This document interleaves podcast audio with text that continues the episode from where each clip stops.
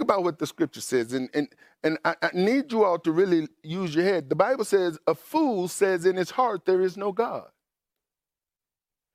If a fool says in his heart there is no God, then will they do what the what God say? No.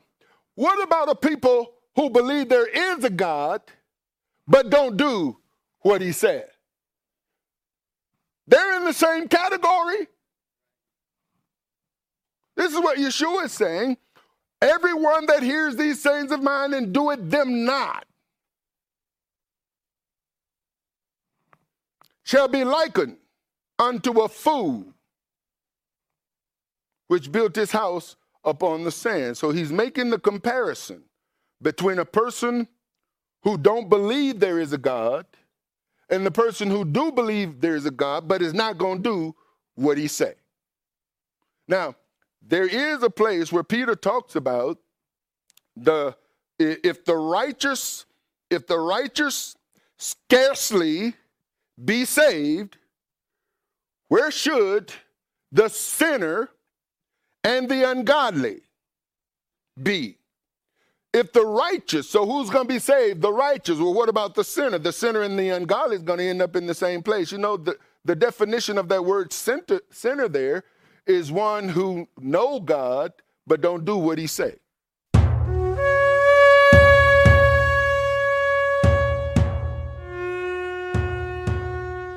Shalom, saints, and welcome to our verse by verse study of the Gospel according to Matthew. I'm your host and teacher, Arthur Bailey. For those who had ears to hear, Yeshua gave instructions on how believers in the kingdom were to conduct themselves morally and ethically in the world kingdoms.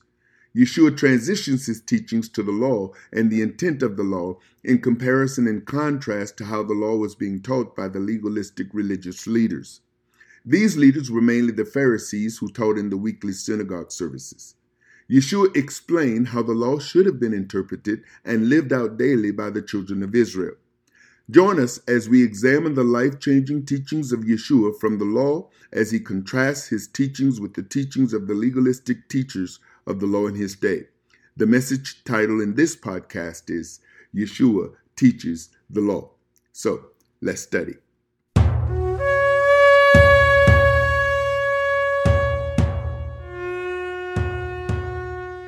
Now, we're going to start off in Matthew chapter 5, verse 21. And remember, and let me let me say this going forward. As I said, the the Torah was not given to a people for them to become free. The Torah was given to a people that had been delivered, that had been set free. And keep keep in mind that as we were going through John and we talked about the greatest commandment, and then the second was likened unto it. The greatest was what? Love Jehovah with all of our heart, mind, soul, and strength. Second, what? Love your neighbor. So what we understand is, is that our relationship with the Almighty or our relationship in the kingdom, let me put it this way, is one to serve the king. That's first and foremost, that we worship him with all of our being.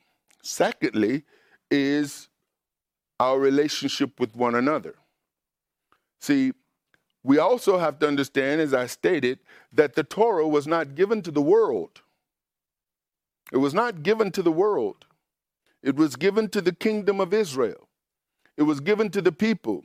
In fact, the Torah says that we are not to become engaged in relationships with the people that are of the world. When Father brought the children of Israel into the land of Canaan, he says, Listen, don't serve them like they serve their God. Don't take on their ways. Don't adopt their practices. Don't let your sons marry their daughters. Don't let your daughters marry their sons.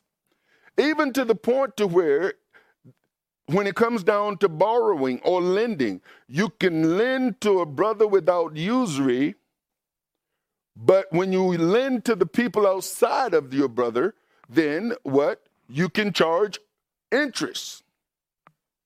When Messiah said, when the when the um, he was asked um, or told that his his mom and his brothers were coming to see him, he says, Well, who is my mother? Who is my brother? They that do the will of my Father who sent me. My mother and my brother are those who do the will of my Father. The world around me is not my brother. Now, I know I grew up in Mississippi, and in Mississippi, growing up in a black neighborhood, you know, what's up, bro? What's up, bro? You know, because you were black, you were my brother. Well, in the kingdom, your nationality doesn't make you my brother. What makes you my brother in the kingdom is that you adhere to his word. That's what makes you my brother. That's what makes you my sister. So it's not based on your color or your ethnicity. It is based on your adherence to the word given to the kingdom people. And when you, as a brother in the word, operate in accordance to the word, I recognize you as my brother. Now, there are external things that people can look at, like the clothes you wear, um, tzitzits, um, certain colors, and things of that nature. But what Father is, He's not looking at the external, He's looking at the internal. He's looking at your motivations. He's looking at your thoughts. He's looking at the intents of our heart. And the only thing that can change your thoughts, your motivations, your intent is His Word once it takes root in us and begin to cor- confront our thinking, confront our motivation, confront the way we operate. See, you may operate like the members of your family, but here's the question Is a member of your family operating like the scriptures? Because if the members of your family is not operating according to the scriptures, you have to deal with them according to the scriptures. Do you know that in the Bible, the Father said that if your mama, your daddy, your sister, your brother went out and served idols,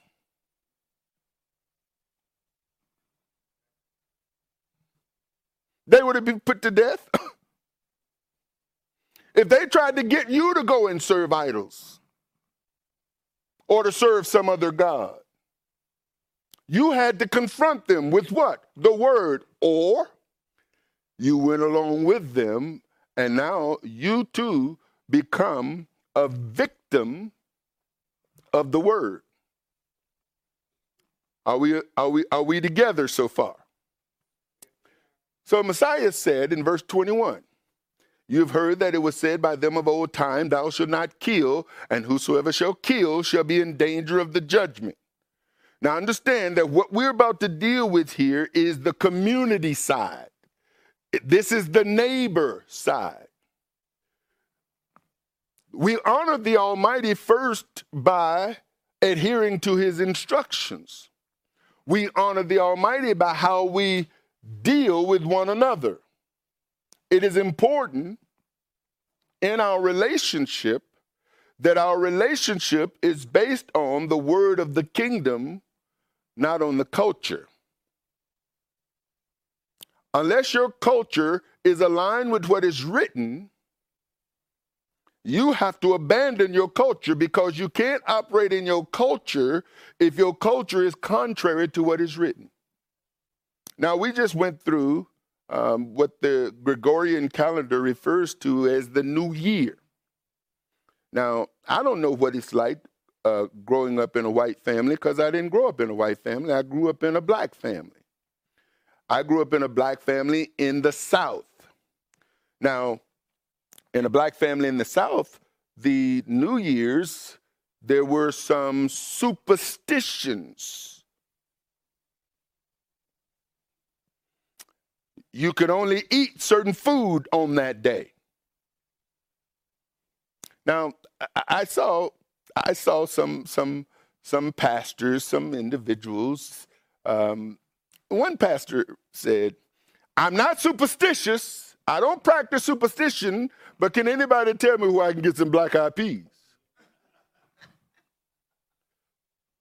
Okay. Why are you looking for black eyed peas on New Year's? Because culturally, that's what you eat. Another wrote, How many of you had parents who, if, a, if somebody other than a man showed up at your house on New Year's Eve, they got cussed out. See, this is a this is a cultural tradition for for for for black families in the South, and I don't know if if you all my my my, my Caucasian sister here. Well, you from the North, you ain't from the South, so you don't know what I'm talking about. But folks from the South, they know. So y'all did the the black pea thing. Oh man, the the woman, all, none of that. Okay, so it's not just a black thing; it's a Southern thing. You see, and so it's like preacher.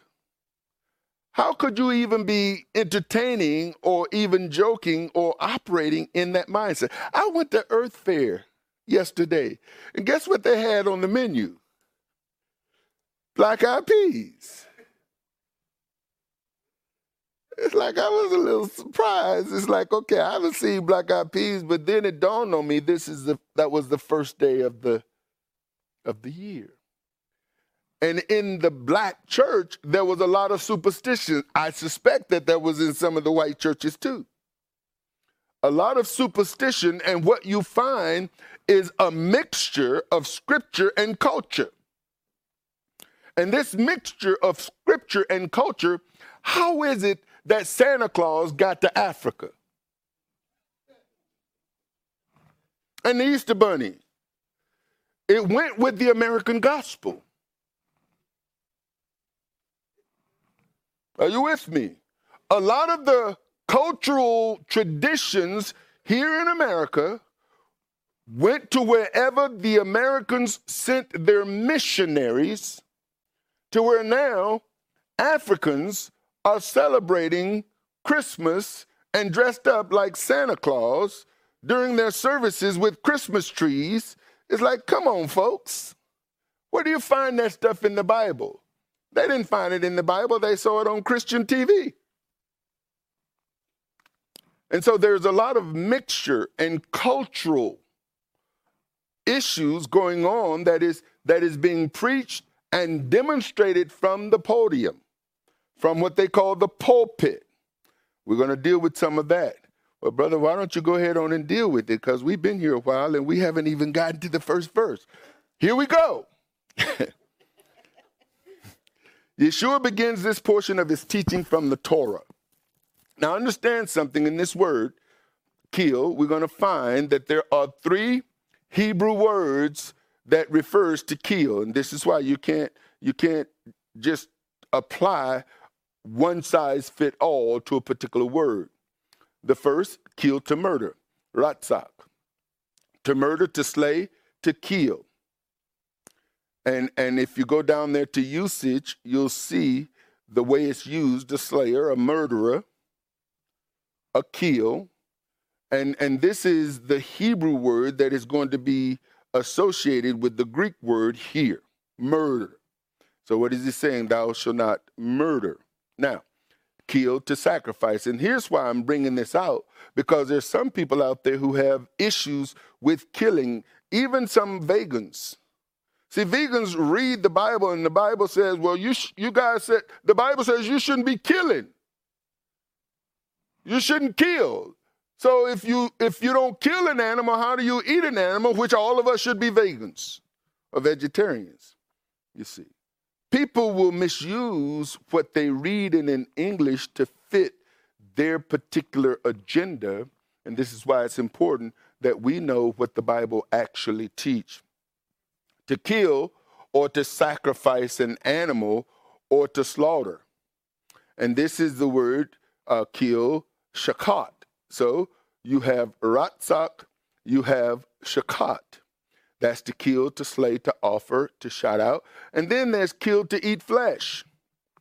See, there could not be sacrifices in the tabernacle or in the temple if they didn't kill. And so if you look at kill, you would and, and you come to the conclusion there should be nothing, you should you should not engage in any killing. That also involves hunting. It involves no sac it's like it doesn't make sense.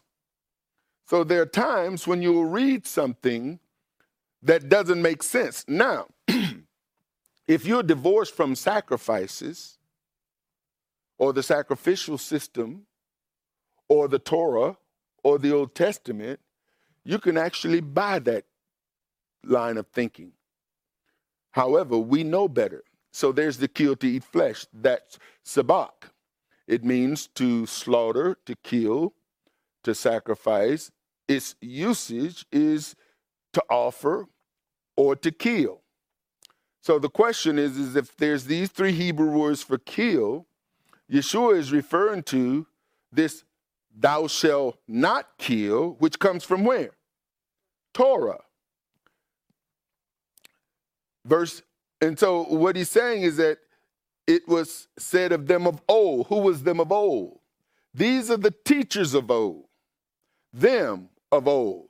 These were the interpretations by different teachers concerning this particular verse. Now, understand something. Nobody knew the word better than the word itself.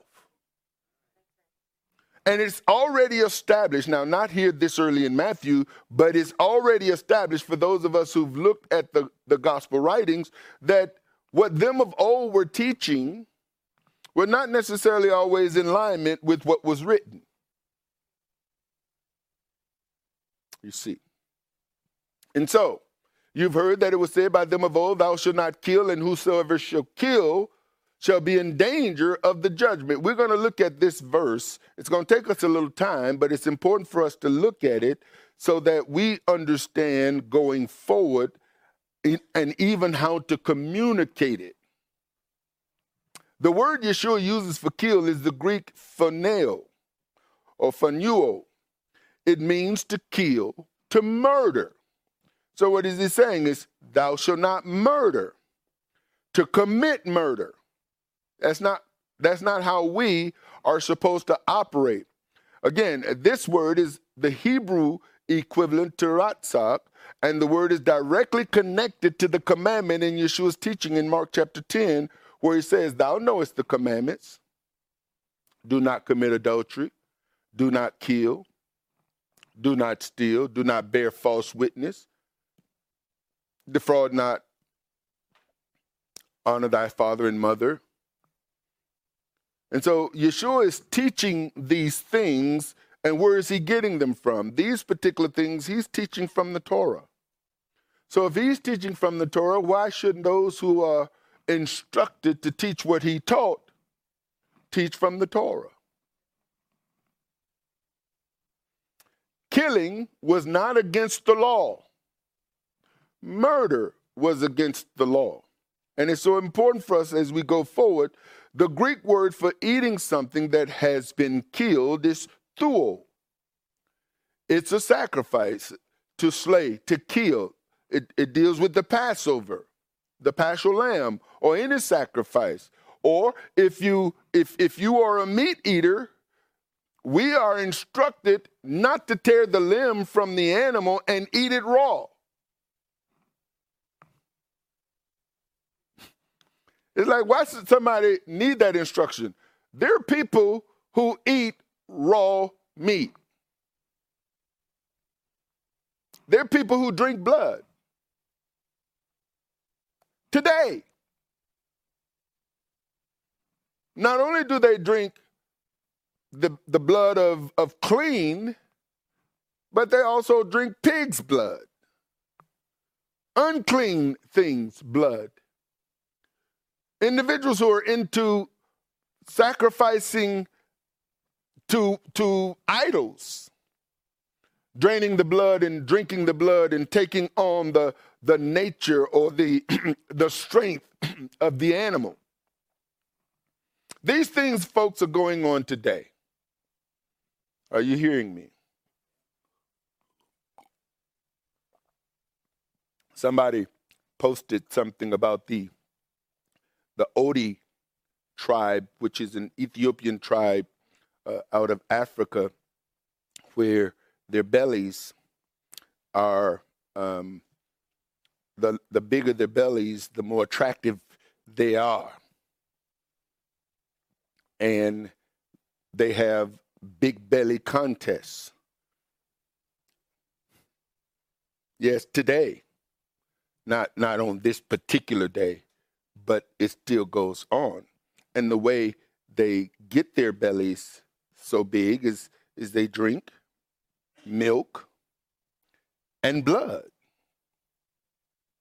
Now I know for some of us that's a little bit disgusting, but if you're raised in that culture, you don't think nothing of it. That's how you were raised. See, it would be a foolish thing for us to think that everybody think like Americans. That's that's not single-minded, that's narrow-minded. Verse Luke 15, 23 says, And bring hither the fatted calf and kill it, and let us eat and be merry. See? That word there is not associated with killing as far as murder, but killing to eat.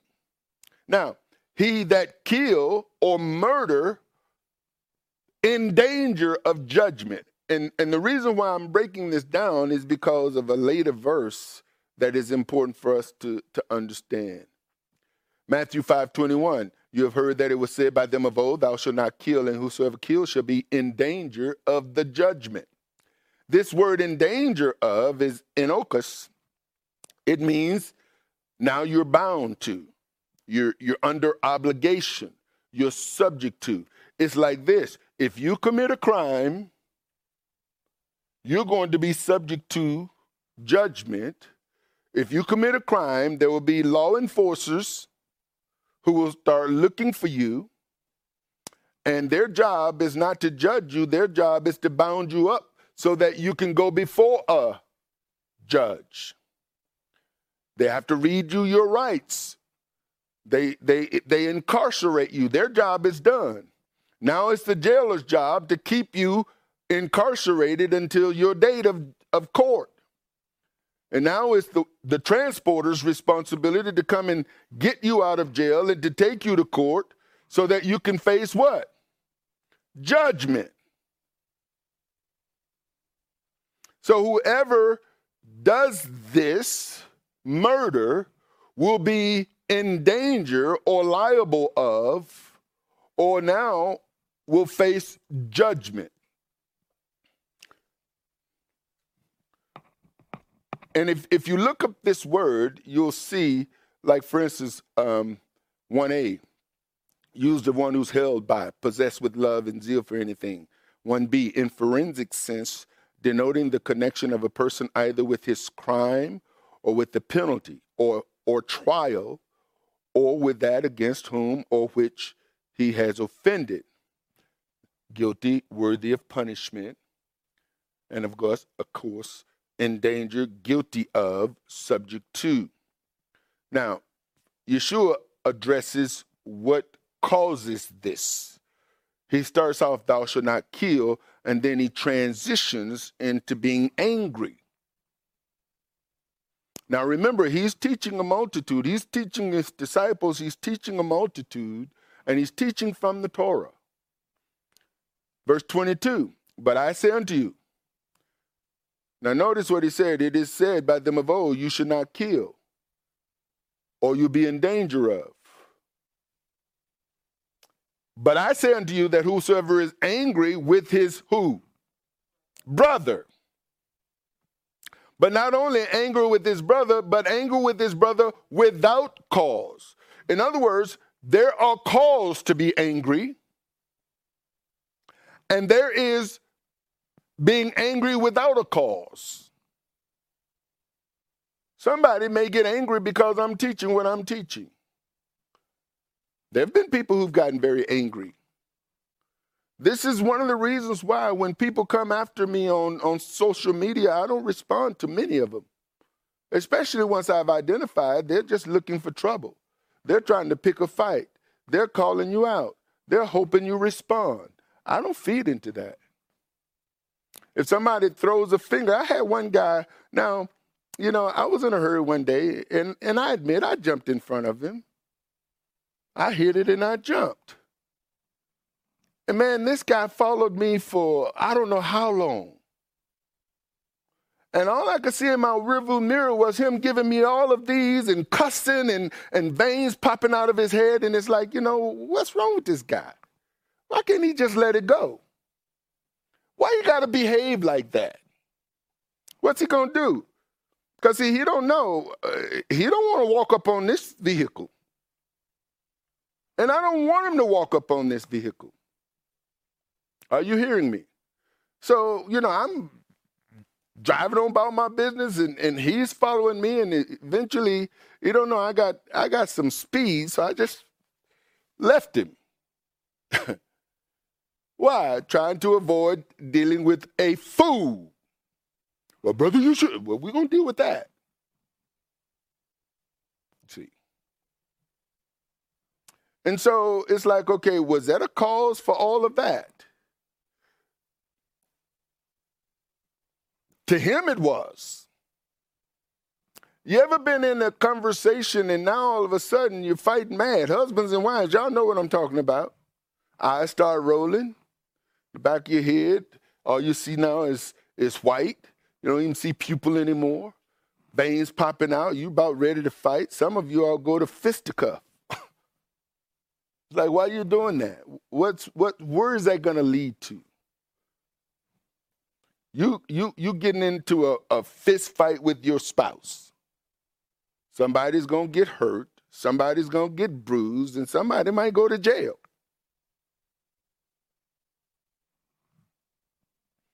So there, there's cause, and, and Yeshua says, you know, if you have a cause to be angry, don't allow your angry causing you to violate the, court, the Torah.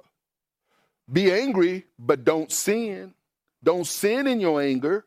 You may have every right to get angry, but you don't have a right to violate his commands cause you angry.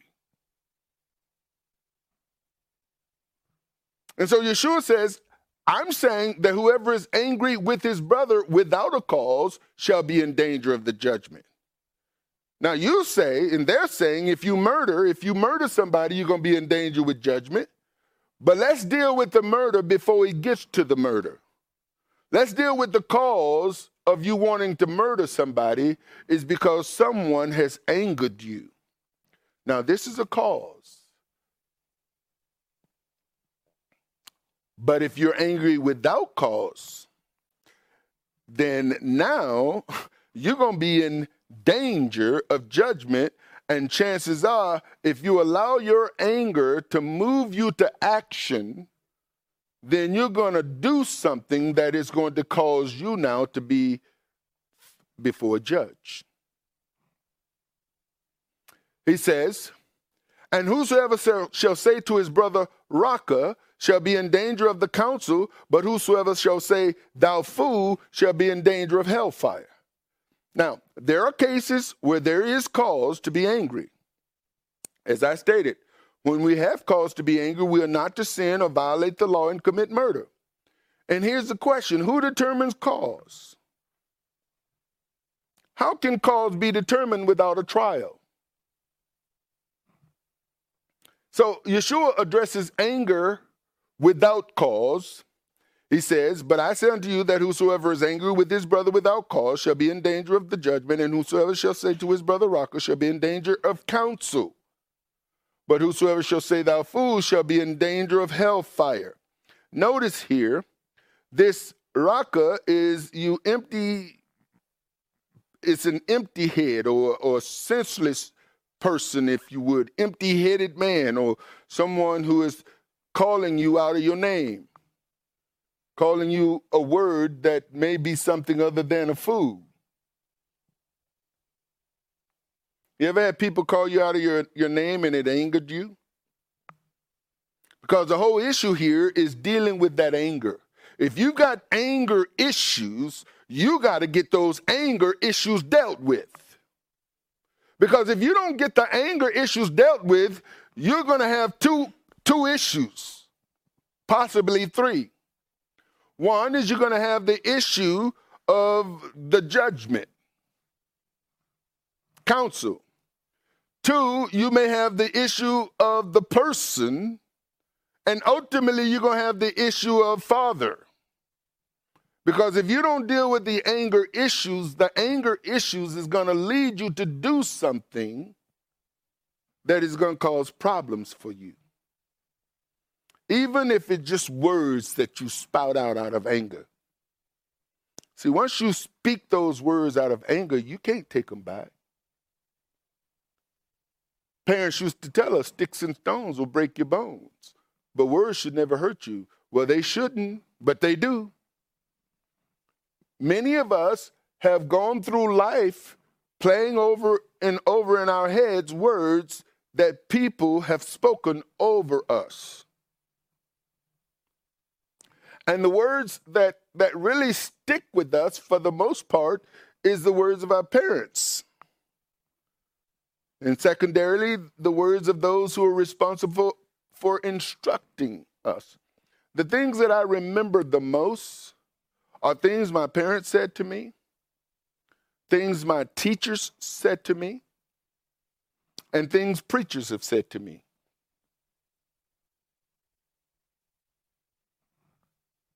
Now, of course, what when when when my wife speaks words to me, those words play over in my head too.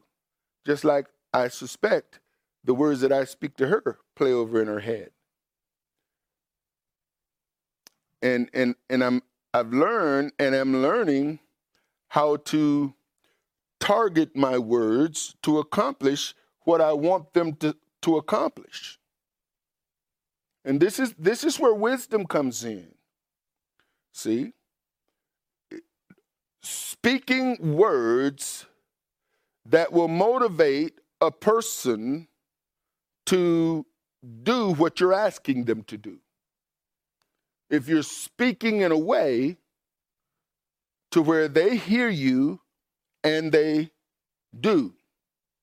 Now, sometimes when you have talked to your son or your daughter over and over and you've spoken nice and, and, and they ain't getting it, you may have to raise up a few decimals, even to the point to where, because Father spoke to Israel, when he gave them those instructions through Moses and, and, and spoke to them from the mountain, um, and then send the prophets to speak to them, and, and, and they didn't get it. He spoke over and over and over there came a time to where now it's like, okay, it's time out for words. It's time for action. It's time for correction. It's time for punishment. You see. And so it's saying here, Raka, you, you'll be in, in danger of the council. And this council here, um, the Greek is Synundrian or Sunedrian or Sanhedrin, as some would would would get it. Uh, any assembly, any assembly. Now you'll notice that Paul talks about taking our matters before the the secular court. He says, "Listen, if there's an assembly amongst you, I mean, surely you all can find individuals within the assembly that can judge a matter, right? But do the assembly operate like an assembly?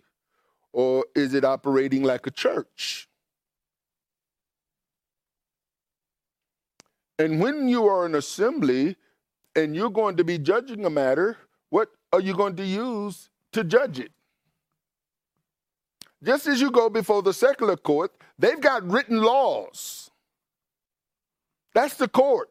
But they didn't get their laws from the Almighty. They may have um, taken some laws and modified them, adjusted them. They may even say, we get the authority to do this court system because it's in the Bible. Well, the court and the the the idea of being taken before a judge, I mean, remember, we got a book of judges. There was a time when Israel was under the judges. What did the judges do? They dealt with matters. Anybody who's familiar with, with the Elizabethan age movies of kingdoms and kings, the kings had court. People would bring their matters before the king to be judged. They get this from Solomon. When the two women who was arguing over a baby, they brought the matter before the king for what? To judge the matter. So kings, after judges, were responsible for judging matters. And then when it comes down to the body of Messiah, he's saying, those of you who understand the law, those of you who understand what it means to judge a matter according to the judgment of the Most High, isn't there some among you who are capable of doing that?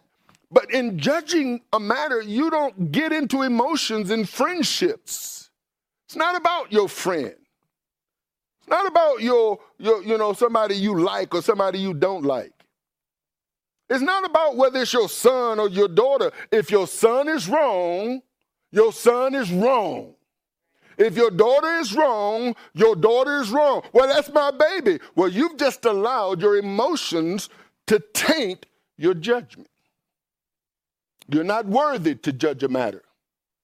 And in some cases, you have to do what they do in court systems recuse yourself. To where a judge, if his family member comes before him, a righteous judge would say, I am going to recuse myself from this case. This case should be held before another judge. But our judgment should be based on what? His law.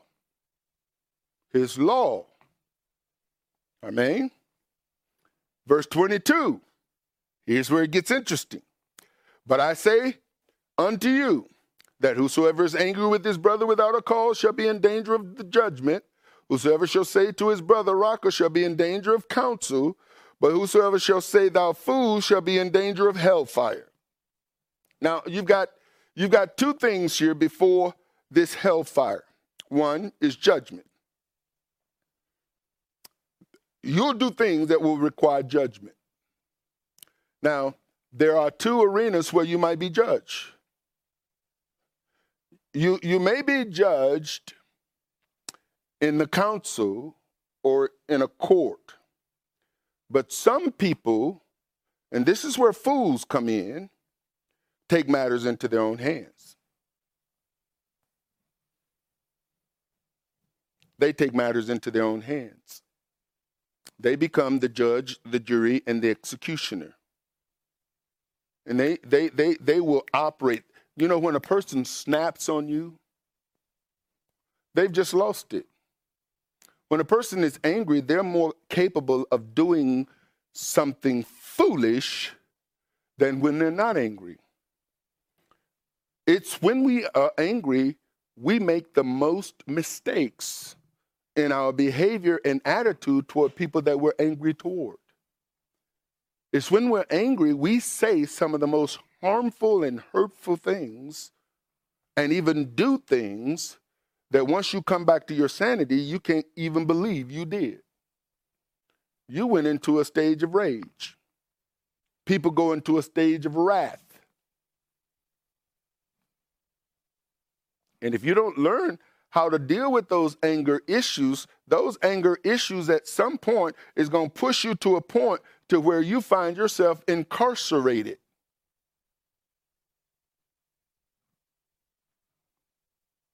He says, But whosoever shall say, Thou fool, shall be in danger of the hellfire.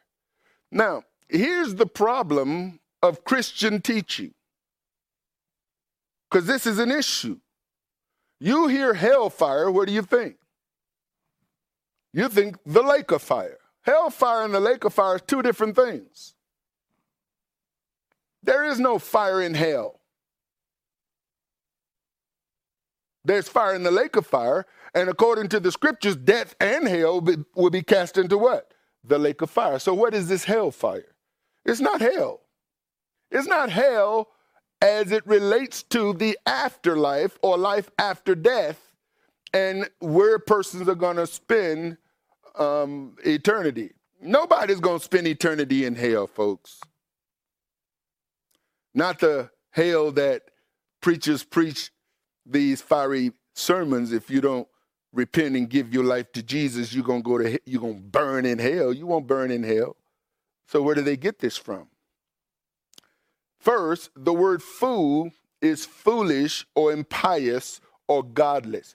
It says if you call somebody a fool, understand something, you're, you're creating a potential problem. Now, here's the question Is Yeshua saying in this passage, do not call somebody a fool or recognize someone as a fool? No. Yeshua called the religious leaders fools, right? Matthew 23, 15, we're going to jump ahead a little bit. Woe unto you, scribes and Pharisees, hypocrites, for you sea and land to make one proselyte. And when he is made, you and when he is made, you make him twofold more the child of hell than yourselves. Woe unto you, you blind guides, which say, Whosoever shall swear by the temple is nothing, but whosoever shall swear by the gold of the temple, he is a debtor. You fools and blind. Now, if he's telling somebody, if he's saying don't call somebody a fool, why would he be doing something he say don't do? We're going to explain this in a moment. He says, You fools, for whether is greater, the gold or the temple that sanctified the gold? And then again, you fools and blind, for whether is greater, the gift or the altar that sanctified the gift? Now, I made a post about April Fools should be on December 25th. And a so called elder in a messianic community that's been an elder for 15 years wanted to rebuke me, saying that I called somebody fools. And Jesus said, or, you know, Yeshua says, don't call no man a fool. Well, first of all, I didn't call a man a fool. I said April Fool's Day should be on December 21st, December 25th. But now he creates an, he, creates an accusation that a real elder would never do. Because the scripture says, do not bring an accusation against an elder except by two or three witnesses. And so you're going to accuse me of calling somebody a fool when I haven't called anybody a fool and make an accusation against me, then I know I'm dealing with a fool. But I'm not going to call him a fool because it's just going to get more angry. I don't want him lurking out in the parking lot after I'm out done for service. You know, some people they'll they'll they'll just wait on you in the bush. Oh, I, you know, I'm telling you, and, and you're gonna see here in just a moment. Yeshua said, "Those who heard his words and did not put them into practice were fools. Matthew 7 26, we'll get to this. And everyone that heareth these sayings of mine and doeth them not shall be likened unto a foolish man. It's the same word, moros. Moros. A fool is somebody, I mean, think about what the scripture says, and, and, and I, I need you all to really use your head. The Bible says, a fool says in his heart, there is no God. If a fool says in his heart there is no God, then will they do what the what God say? No.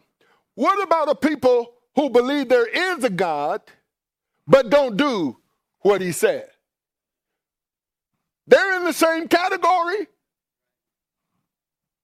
This is what Yeshua is saying. Everyone that hears these sayings of mine and doeth them not shall be likened unto a fool which built his house upon the sand. So he's making the comparison between a person who don't believe there is a God and the person who do believe there is a God but is not going to do what he say.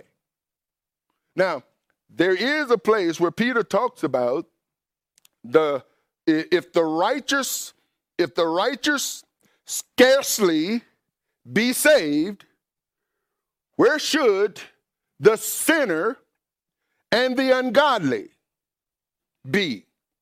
If the righteous, so who's going to be saved? The righteous. Well, what about the sinner? The sinner and the ungodly is going to end up in the same place. You know, the, the definition of that word sinner, sinner there is one who know God but don't do what he say.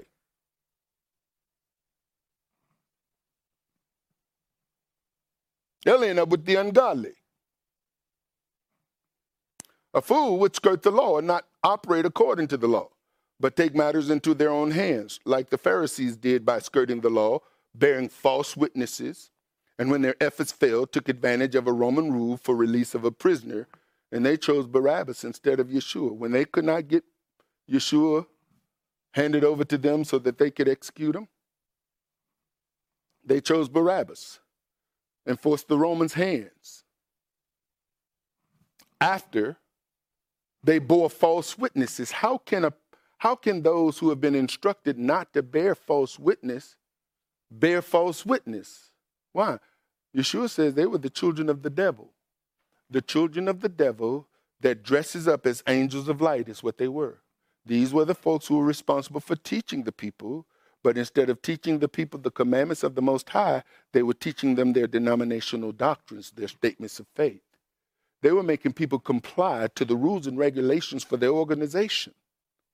And as long as you're in a, see, you could be in a good standing with your church, but not be in right standing with the Most High is how can a pastor have a, a homosexual leading worship?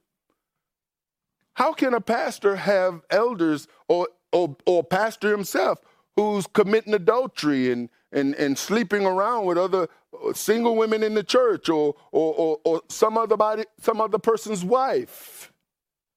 How can you be a lying and a crook and call yourself a man of God or a woman of God?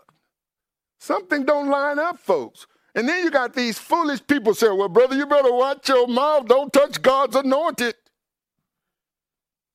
Really? Well, I know his anointed, and that ain't it. A fool would gender strife and even commit murder. Why? Because they're not going to follow. This is why Yeshua could call the Pharisees fools because they didn't follow the law. They followed their laws. Paul tells us that foolish and unlearned questions gender strife. It leads to fighting or combat. This is 2 Timothy 2:23. But foolish and unlearned questions avoid, knowing that they do gender strifes. That word strife is a fight. you want to fight on your hand? Argue with a fool.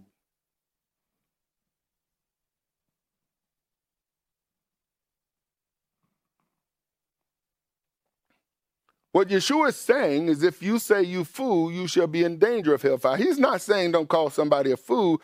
He's just saying understand. If you're going to deal with a fool, just understand the fools don't play by the same rules you play by. They don't operate according to the Torah. They may not operate according to the law. The fool play dirty. Why? Because they want to get you. They're out for you, and they'll figure a way to get out, get you. Okay? So what is he saying? Yeshua referenced the writings and the prophets. Now he's about to pull the prophets into this. Notice what he says. And, and I want you to see that in the New Testament there are two hells. The hell above ground, and then there's a hell below ground. The hell above ground, what Yeshua is dealing with here is Gehenna. Gehenna is an actual place this hell that he's referring to is an actual place, a location, a geography. It is the valley of Hinnom. Hell number one, hellfire, Gehenna. Hell is a place, and, and this is this is people now giving it a a, uh, uh, a meaning, but Gehenna of fire was originally in Yeshua's day See, see, before the the the people today start start redoing, you know, when they when they bring the words from the Hebrew and they bring them in the Greek, they start giving them their meanings. They start rewriting them like Moses. We know Moses was not a Hebrew name, but they changed the Egyptian name Moses to the Hebrew Moshe and gave Moshe a different definition than the Egyptian name because where was Moses named in Egypt? Who gave him the name an Egyptian, Pharaoh's daughter. She wasn't Hebrew. So why would she give him a Hebrew name? She gave him an Egyptian name. But now when you look up Moshe, you see a Hebrew definition. In fact, if you look up any word in the in the Old Testament, you'll see Hebrew definition, but you have to read the fine print. You have to look at the origin of the word. When you look at the origin of the, of the word, you'll find that it was not an, a Hebrew word. You see. There were many languages in the Bible, and very few cases where you actually see there are interpreters. One way we know is that when we were dealing with uh, Genesis and the brothers came up to Egypt and Joseph had an interpreter, Joseph spoke their language, but he spoke through an interpreter so they wouldn't understand he was Joseph. So they couldn't understand what Joseph, I mean, Joseph could have spoken directly to them, which he did. Right? All right. So Gehenna is the valley of Hinnom. And here it is, south of Jerusalem, where the filth and dead animals of the city were cast out and burned. This word is found in the Old Testament. Now, in the Old Testament, the word hell is Sheol. If you look up Sheol, you'll find that it is not this word.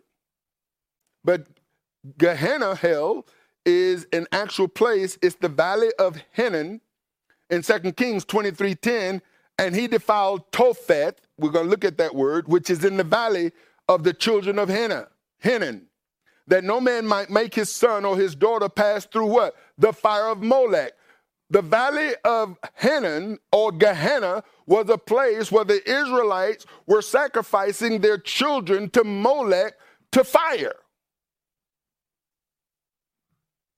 Topheth meaning a place of fire.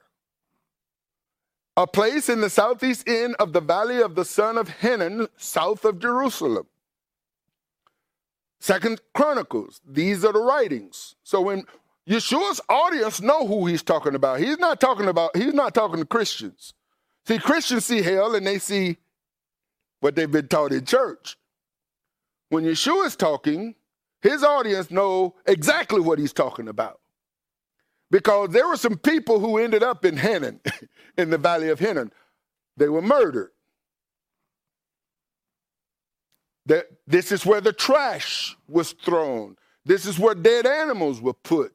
This is where individuals who had been killed, slaughtered, murdered were thrown. Their bodies were burned and their worms never died.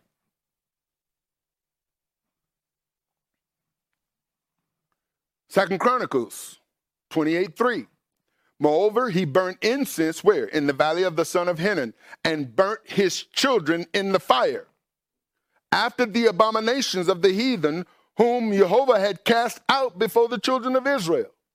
Jeremiah 7:31 and they have built the high places of Tophet which is in the valley of the son of Hinnom to burn their sons and their daughters in the fire which I commanded them not, neither came it into my heart.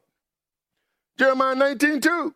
And go forth into the valley of the son of Hinnom, which is by the entry of the east gate, and proclaim there the words that I shall tell thee, and say, Hear ye the word of Jehovah, O kings of Judah and inhabitants of Jerusalem. Thus saith Jehovah of hosts, the God of Israel, Behold, I will bring evil upon this place, the which whosoever heareth his ears shall tingle, because they have forsaken me and have struggled or have estranged this place and have burned incense in it unto other gods, whom neither they nor their fathers have known, nor the kings of Judah, and have filled this place with the blood of innocents. They have built also the high places of Baal to burn their sons with fire for burnt offerings unto Baal, which I commanded not, nor spake it, neither came it into my mind.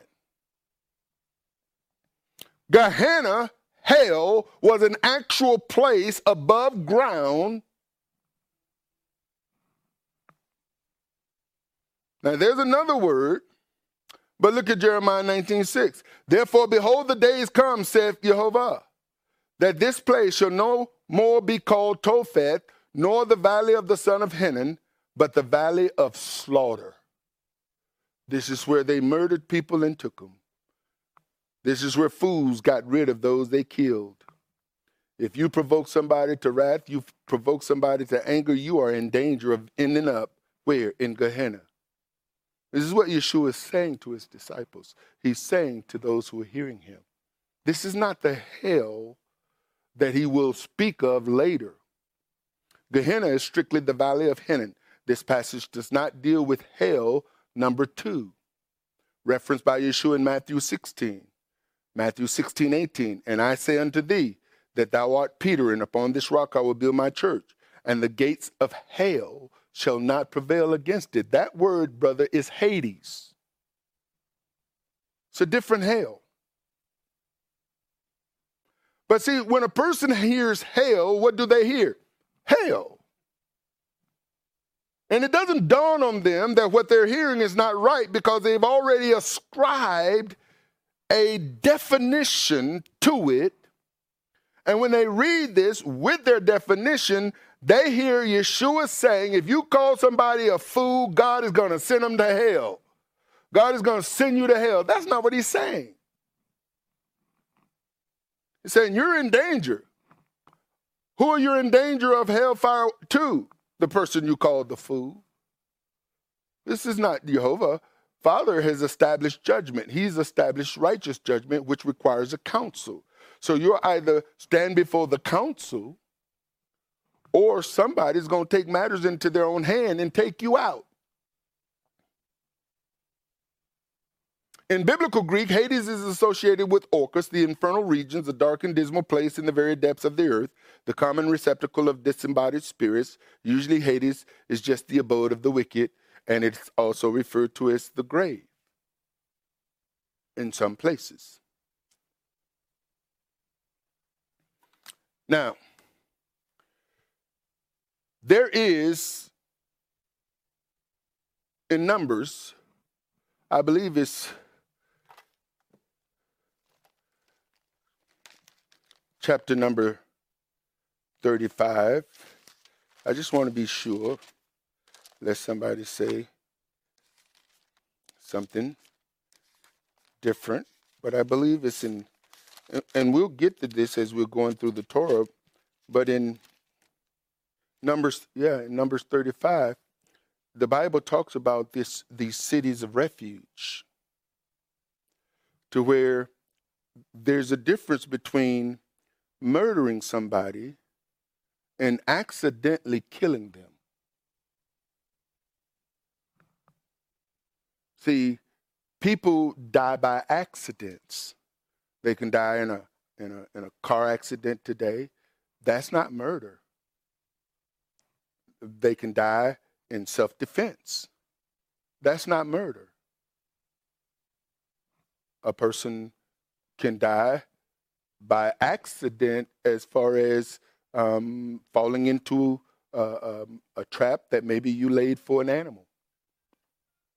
Even when it comes down to making sure that you got the, the roof of your house properly railed so nobody falls off of it.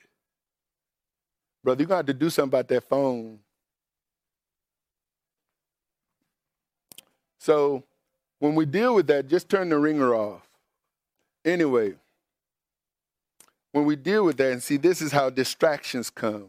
So I have to wait until the distraction so I got your attention. Because you'll, you'll, you'll turn away from the important word to focus on the distraction, because that's how we are as humans. And especially if you got ADD, ADDD, ADHD, OCD, or whatever the case may be, the least little thing you know, you see a bug and now you following the bug, trying to see what's going on with the bug while the word is going full. It's like now the gospel of the bug. See, I know y'all. I know me. I, I, have to I have to focus. I do because I get easily distracted. I will. So I have to fight that distraction so I can stay focused. But if you read Numbers, um, if you read Numbers chapter 35, you'll find that these cities of refuge were established to where if somebody murdered somebody uh, by accident or self defense, then they could flee to that city of refuge. And if they are found, then now they they get a, a, a trial. Because see you got to be understand something. If you're in danger of the council then if you're in danger you're subject to you're you're you're subject to a proper a proper judgment an improper judgment is when somebody takes matters into their own hands an improper judgment when somebody con- accuses you of something you haven't done. An improper judgment is when somebody makes a rumor, they, they, they hear something and without checking it out, they're now spreading it without making sure it's verifiable. You see, a proper judgment is now because, see, before you could be killed according to Torah, there had to be at least two witnesses. Nobody could be put to death with, with the exception of two witnesses testifying against you. But if somebody is taking matters into their own hands, they don't need a witness. All they need is hearsay. And, and this is, you know, people today are so quick to judge a matter by what they see on the news. They'll judge it. A lot of folks have ended up in prison falsely accused because of improper judgments. There's hearsay witnesses and there are eyewitnesses. And if you hear something long enough, especially some of these conspiracy theories, you'll start believing them. You'll start interpreting things based on the just because somebody repeats a lie 20 million times don't make that lie the truth. Just because it's on Facebook or in Twitter or on the internet don't mean it's true.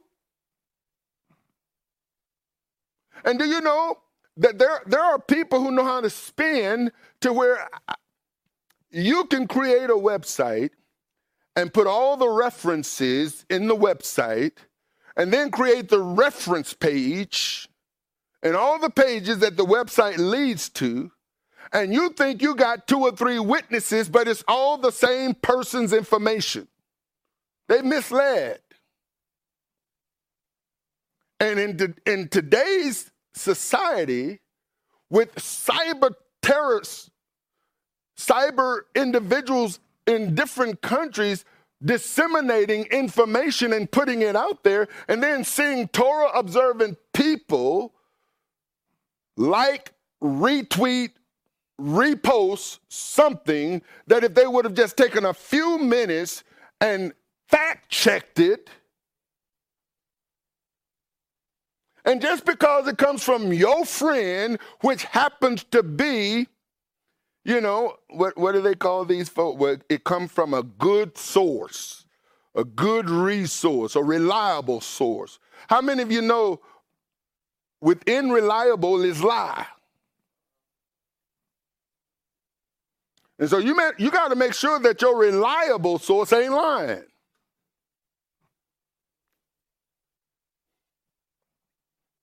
Are you with it? So read read Numbers 20, 35 in your in your spare time because if if if I murder somebody and and I got to that city, I'm going to get a fair trial.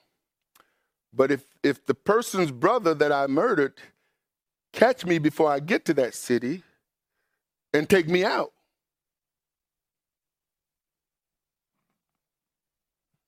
see, now we got a whole different scenario. And within the Torah, there are guidelines by which judgment is supposed to be meted out. And that's why you have to be careful when you judge, because whatever judgment you mete out will be the same judgment that you are meted out to, that are meted out to you. The Bible doesn't say don't judge, it simply encourages you to make sure you make righteous judgment. And if you're going to make righteous judgment, you got to make sure that you investigate the situation. If there is no investigation, how do you come to the conclusion of your judgment?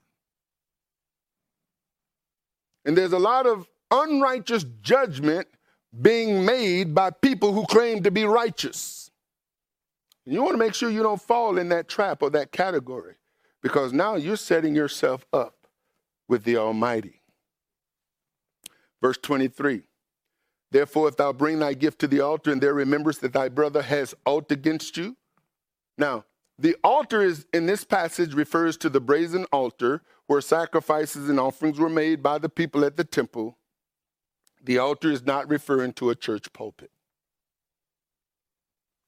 So I know churches got altars now. Come to the altar, y'all. That's not the altar Yeshua is referring to. This altar has to do with the brazen altar where sacrifice. Over here, folks. That's why movement. See, folks start moving and talking, and next thing you know, folks, I lose you. I ain't gonna let y'all just just just get distracted now. Hallelujah. I wait. Come on, catch up. So when it comes down to the altar, how many of y'all have gone to altar in, to the altar in church? Who made that an altar?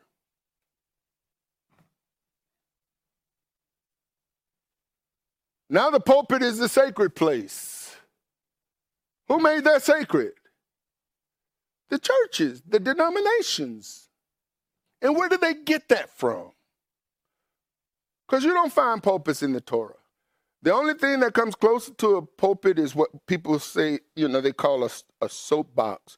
Ezra got up and he stood and he began to, to speak the law to the people.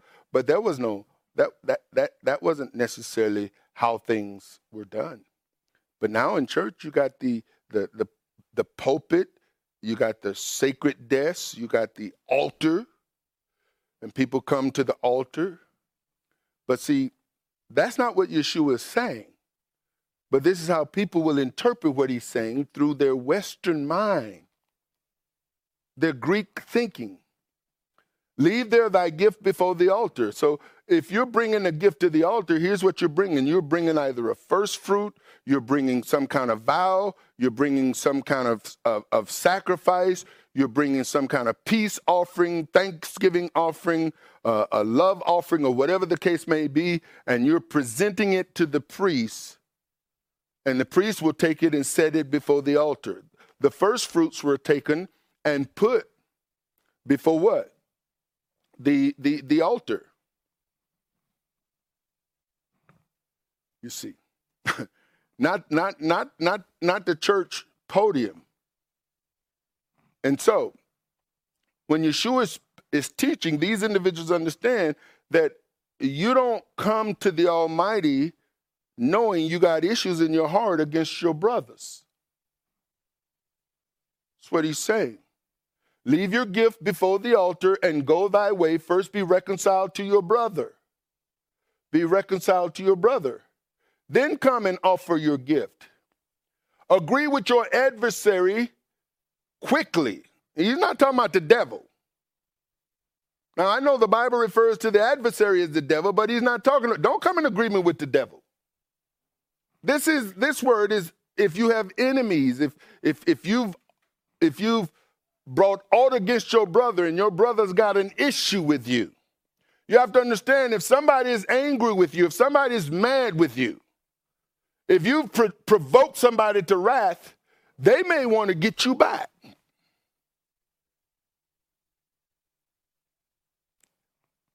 I was talking to my brother this um, this past what was it Friday I got a cousin in uh, Chicago who is a preacher. And someone, according to my brother, according to uh, my brother who is my cousin who is the preacher, somebody removed or loosed some pins in his front front wheel. And while he was driving down the, the interstate, the, the, the, the tires locked up and, and he did so, tremendous damage to his car. My brother had the same thing happen to him a while back. I said to my brother, I said, why would somebody do that?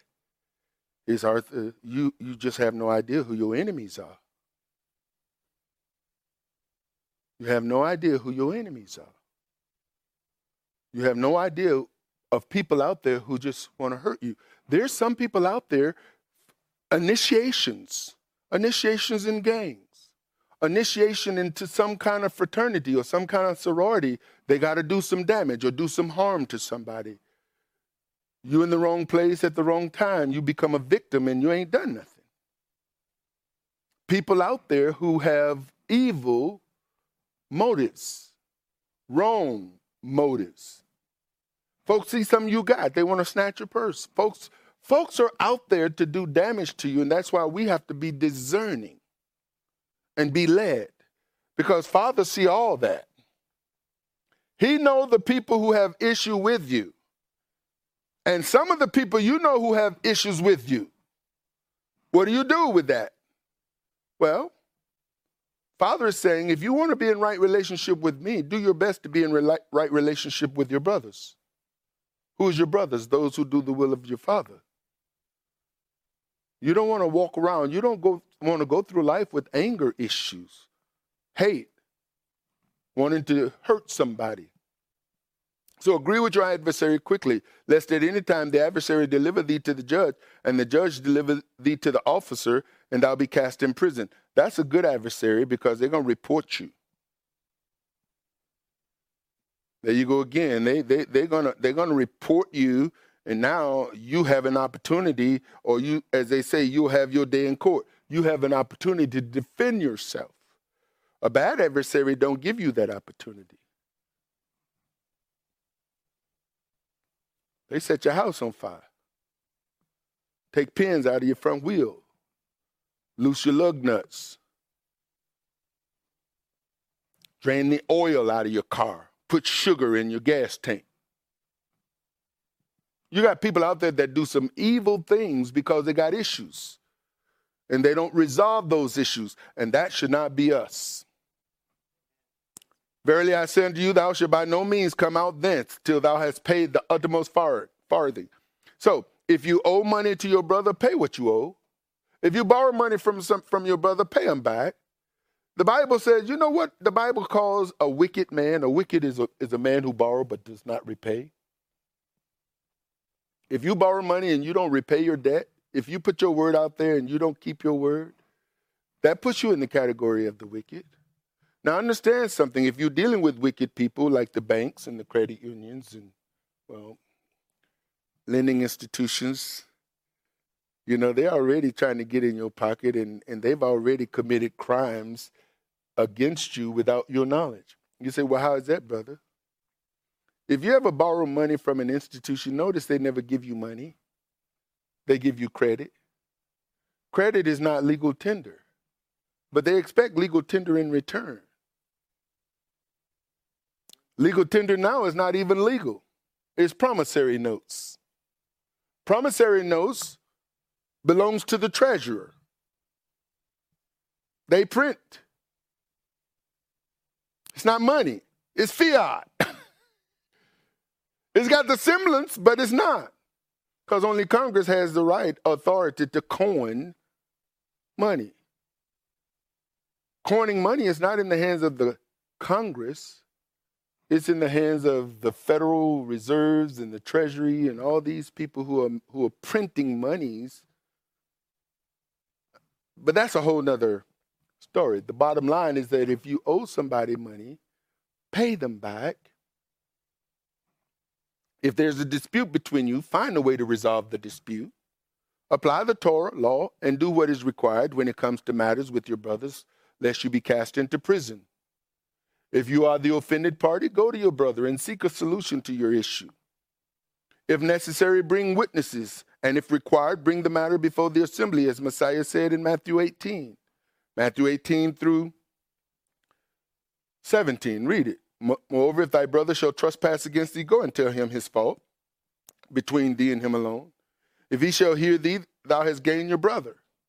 But if he will not hear thee, then take with thee two, one or two more that in the mouth of two or three witnesses every word may be established. And if he shall neglect to hear them, tell it unto the church, the assembly, but if he neglect to hear the assembly, let him be unto thee as a heathen man and a publican. Once you've gone through that process, now you can take him to the court of law because you're no longer having to deal with him as a brother. But you can't take your brother to court unless, of course, the assembly said, you know what? You are not walking in agreement to what the word says. So, how can you be considered a brother in the word when you're not living according to the word? That's an excommunication. Yeshua again referenced the Torah law and the writings, Matthew 5 27. We're almost there. You have heard that it was said by them of old time, Thou shalt not commit adultery. Thou shalt not commit adultery is coming from Exodus and Deuteronomy. This is a command, this is Torah. But I say unto you that whosoever looketh on a woman to lust after her hath committed adultery with her, with her already in, in his heart. And, and then the writings, Proverbs said, Lust not after her beauty in thine heart, neither let her take thee with her eyelids. For by means of a whorish woman, a man is brought to a piece of bread. And the adulteress will hunt for the precious life. Can a man take fire in his bosom and his clothes not be burned? Can one go upon hot coals and his feet not be burned? So he that goeth into his neighbor's wife, whosoever toucheth her, shall not be innocent. Are you all hearing this? This is why, brothers, you got to keep your eyes straight. This is one of the issues with vanity and, and folks out there, everybody trying to make themselves look beautiful. It's like, you know, folks, people put a lot of emphasis on adorning their outside. And for what? To catch the eye of people. For what? To draw them in. Why? Why are you trying to draw somebody in? Draw them into what? To tell you how good you look? That ain't you. See, you is underneath all that. You take the eyelashes out, you take the hair off, you you take the the the you know the the the, the rouge and the paint off, you take the the nails and the the the you know padded stuff off and all of that other stuff. Now there you are. That's who you are. Are you ashamed of that person? And if you are, who made you ashamed of you? See, your beauty is not in that junk. Your beauty is you. And if people can't accept the beauty of you, they don't need to know you. Hello, somebody. Because if they fall in love with that presentation, and then you catch them, now you got to go through your whole life not letting them see who they called. Because the moment you take that stuff off and they wake up, it's like, who? Who is this? Now you got some issues, right? That's why they don't show up. That's why they don't call you again. Some of them. You wonder what happened. Well, they they they realized they'd bagged a fake. And I'm not trying to be mean. I'm talking to you like a father and a brother. See, that's what I'm talking to you like. Don't don't let don't let people fool you and trick you, and don't be a trickster. James warns us, blessed is the man that endureth temptation. Brothers, take your eyes off all of that, because it ain't what it appear to be. Take your eyes off of that. Because if you don't take your eyes off of it, it's going to draw you in, entrap you, and then you become one with it for a moment. Blessed is the man that endureth temptation, for when he is tried, he shall receive the crown of life, which Jehovah has promised to them that love him. Let no man say, when he is tempted, I am tempted of God, for God cannot be tempted with evil, neither tempteth he any man. But every man is tempted when he is drawn away of his own lust and enticed. Then, when lust has conceived, it bringeth forth sin, violation of the law, and sin, violation of the law, when it is finished, bringeth forth death. The wages of the violating of law is death. The wages of sin, which is violating the law, is death. Death to, by whom? The Almighty. Not by the hands of men. Although in the kingdom of Israel, during the time when, you know, they operated by the law of the kingdom, they had that authority. Now, we don't have that authority because we're not in the kingdom of Israel. The kingdom is in us. And the only people we have the right to put to death is ourselves. And I'm not talking about death as far as ceasing to exist. I'm talking about death to that carnal nature, that carnal man, that man that is opposed to the law of Jehovah. We'll finish.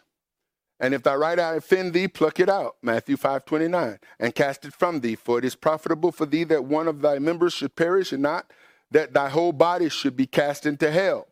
That word hell again is, is not Hades. And if thy right hand offend thee, cut it off and cast it from thee, for it is profitable for thee that one of thy members should perish, and not that thy whole body should be cast into hell. Let me tell you something. It's better to kill the old man and to deal with those lusts than plucking your eyes out and cutting off your hand. Because this is really what he's saying. Get, get your life in order. Deal with the issues that is causing you to get angry, that is causing you to have thoughts of, of, of vengeance and, and revenge and murder and, and harming people. So I know what that's like. I've, I've gone through that. And I have to work at not allowing it to happen today because people do things and they say things that if you're not careful, you mess around and tap into that flesh for a moment. that flesh will expose you. That old man will get you in a lot of trouble. That's why you got to kill him and keep him dead because he'll resurrect on you now. Just like that, he'll resurrect. He'll pop up on you when you least expect it. People who make everything about salvation issues miss the intent of Jehovah's word. The law was never about salvation but obedience. Faith in salvation comes came before the law. Salvation can only come through Messiah. The question is how do you live once you've come into Messiah? Always remember, kingdom living is vertical and horizontal. Kingdom living is about a relationship with the king who is Jehovah and a relationship with him and his people, the family of Elohim the community of God. Kingdom living is about loving God and loving God's people. It's about a relationship with Him and a relationship with His people. It's about obeying Him and how I treat His people. Kingdom living is about loving God and loving my neighbor with the understanding that my neighbor are those who are part of God's family living in the community of God. Remember, the law was to be lived out in community in the promised land, where the heathens were to be driven out the heathen or unbeliever is not your neighbor. There was one law for the native born and those who joined themselves to Israel.